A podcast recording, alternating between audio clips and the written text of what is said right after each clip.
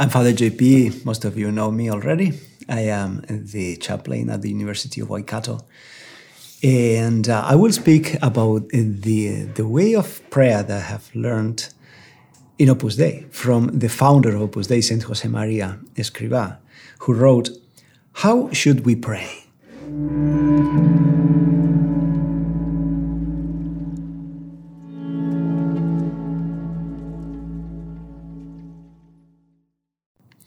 I would go as far as to say, without fear of being mistaken, that there are many, countless ways of praying. But I would like all of us to pray genuinely as God's children. God's children. That could be the main idea to get from this session on how to pray. The apostles themselves asked Jesus how to pray. How do you pray? Because they were curious when they see our Lord spend time in prayer, and even more so when they hear Jesus call God Abba, which means dad, daddy. For some of them, it may have been even like something excessive, even like an uh, insult or uh, something inappropriate a, as a way of addressing God, Dad. Because yes, also the Jews God call God Father, but the connotation is different. The proximity of our Lord to, to his Father is what he's inviting us to. It's true that when Jesus answers that question, How do you pray? He tells them, When you pray, you say, Our Father which is different from how he calls God my Father. He is my Father. You also call him our Father. It is different because Christ is the only begotten Son of the Father, but we have been called to be adopted children of God. I continue with the quotation that I started. If anyone replied, I don't even know how to begin, I would advise him to put myself, to put himself in God's presence and tell him of his desires and his anxiety. With that very same complaint, Lord, I don't know how to pray. Often, humble admissions like that were the beginning of an intimate relationship with Christ, a lasting friendship with Him. It may happen that we, we don't even know how to talk to our dad, to our parents. Because we are in these times of a sort of uh, crisis of fatherhood, of paternity. And uh, hard as this is to say, but it could be a reality that for some of us to address God as a father may not even be meaningful or may not be an invitation to that proximity and that friendliness with God.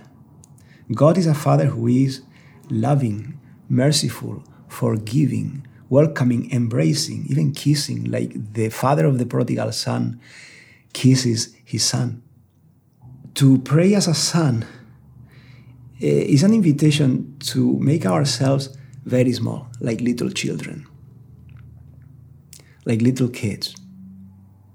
Because as we grow up, we may become more and more sophisticated, complicated, and we think uh, that prayer might be something difficult. But as we have heard before, we just need to approach God our Father and tell Him, Father, Lord, I don't know how to start. I don't know what to say. And then we have already started our prayer. We have already started communicating with him, talking to him. So simplicity is an essential feature of that prayer of the children of God. I remember a priest who used to take the little children from primary school, perhaps year two or three, to the chapel and uh, sit them there on the pews facing the tabernacle and he would invite them, he would tell them, now for one minute, 60 seconds, we will all keep quiet and each one will talk to Jesus and listen to Jesus. Are you ready? It is only one minute. Are you ready?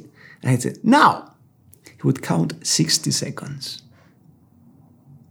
That we could do now. You can just stop the video. 60 seconds. After 60 seconds, he would say, Enough. And then he would ask, Okay, who wants to tell us what he heard from Jesus?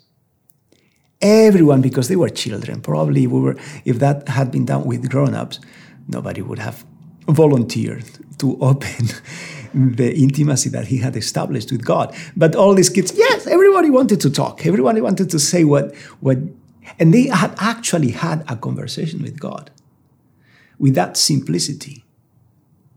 They had connected. But simple does not mean immature. The prayer of the children of God doesn't mean the, necessarily the prayer of little children because children also grow up. We are all children for life. We are all children of our parents. I call my mom still mom, and she calls me my, my child. My dad passed away, but it was the same. And like each one of you. And uh, when we grow up, we start sharing in the concerns of the parents. And therefore, that prayer, that connection with God, is an invitation to our responsibility in the work of redemption. And we pass from being redeemed as children of God to be even co redeemers. That is, we take responsibility over the work of redemption. Yes, we are creatures. We are also sinners. We all need redemption. But we can also co redeem with Christ, like children of God, because this is the family business. That is what the church is the family business of our Father God, and we are, we are His children. And then the topic, the content of our prayer is the conversation of a son with a father or a daughter with her father. And the final thing that I wanted to say is that that prayer also requires humility.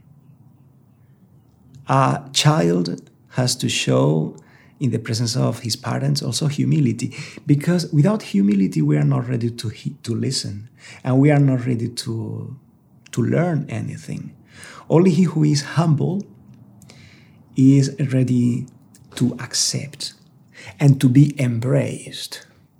The proud person rejects the embrace, refuses to be embraced, refuses to be protected, and refuses even forgiveness because he refuses to accept his failures.